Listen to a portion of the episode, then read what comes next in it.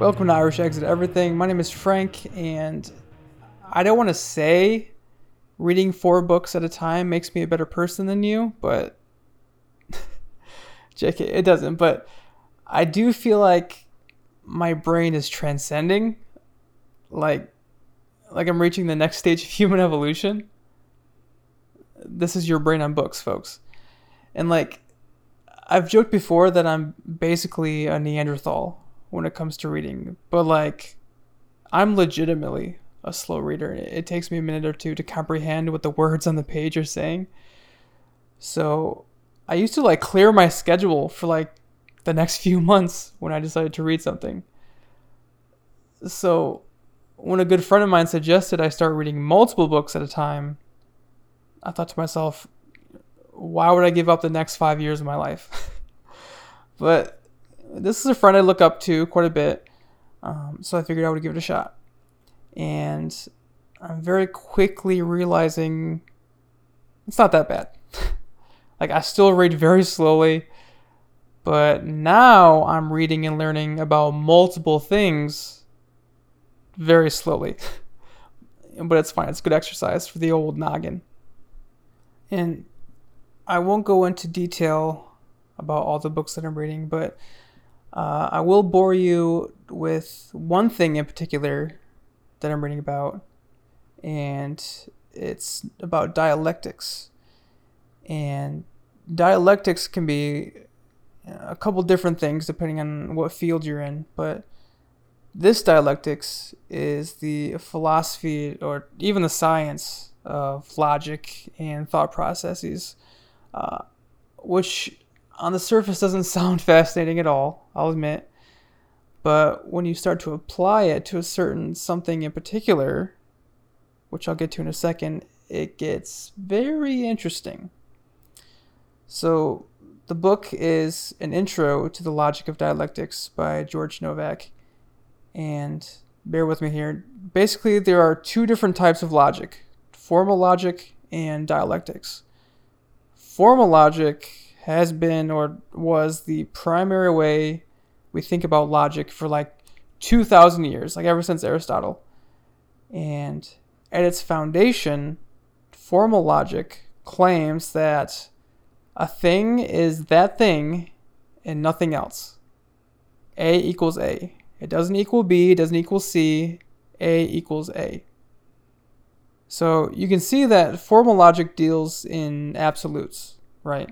You know, that thing is that thing and can only be that thing.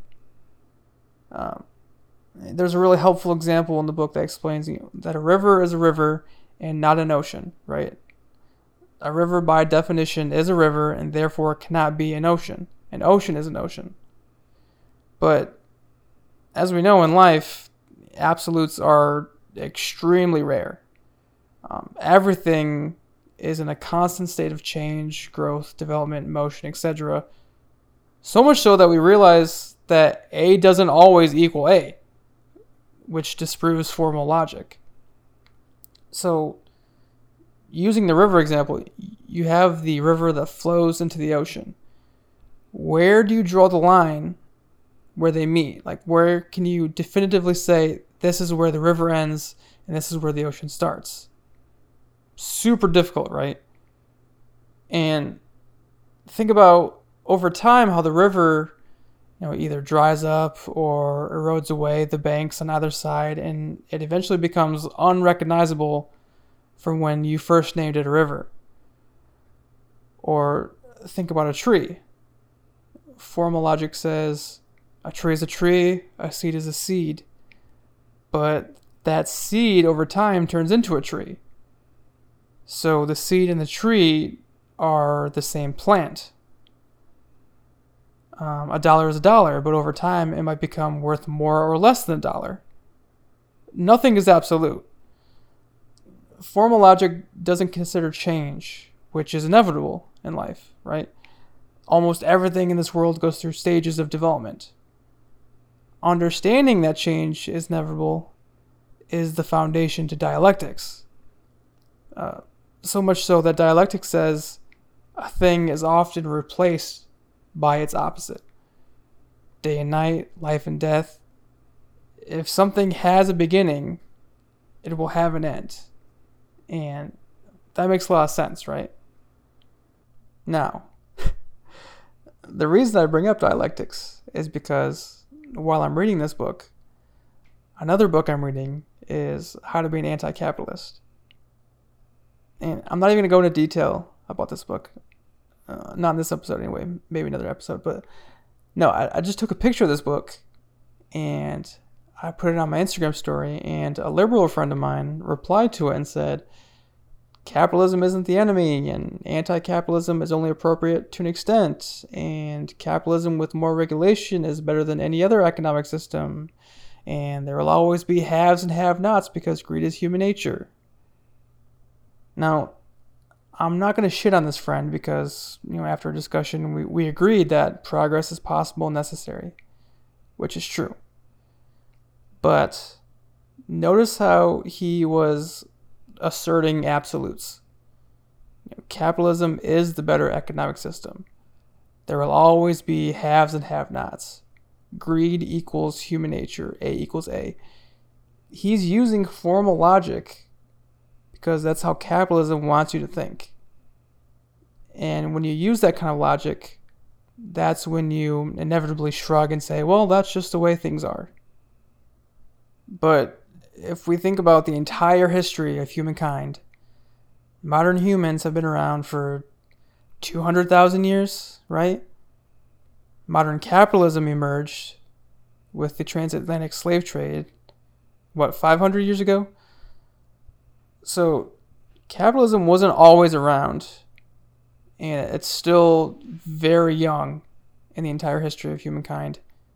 And it always changes and evolves, but with it, we consistently see racism and sexism and horrible inequalities by design. Those are pillars of capitalism. Is capitalism the better economic system? Well, if it was, why do we have to introduce socialist policies? Social Security, Medicare, minimum wage, 40 hour work week. If it was the better economic system, socialist policies wouldn't be necessary. Now, will there always be haves and have nots? Capitalism makes it worse. It's true what they say the rich get richer, the poor get poorer. I mean, the pandemic highlighted this, right? The billionaires made even more money doing jack shit, while the essential workers risked their lives just to make ends meet. There will always be haves and have nots under capitalism. And finally, is greed human nature? Well, that's the age old question. Uh, I still grapple with this personally.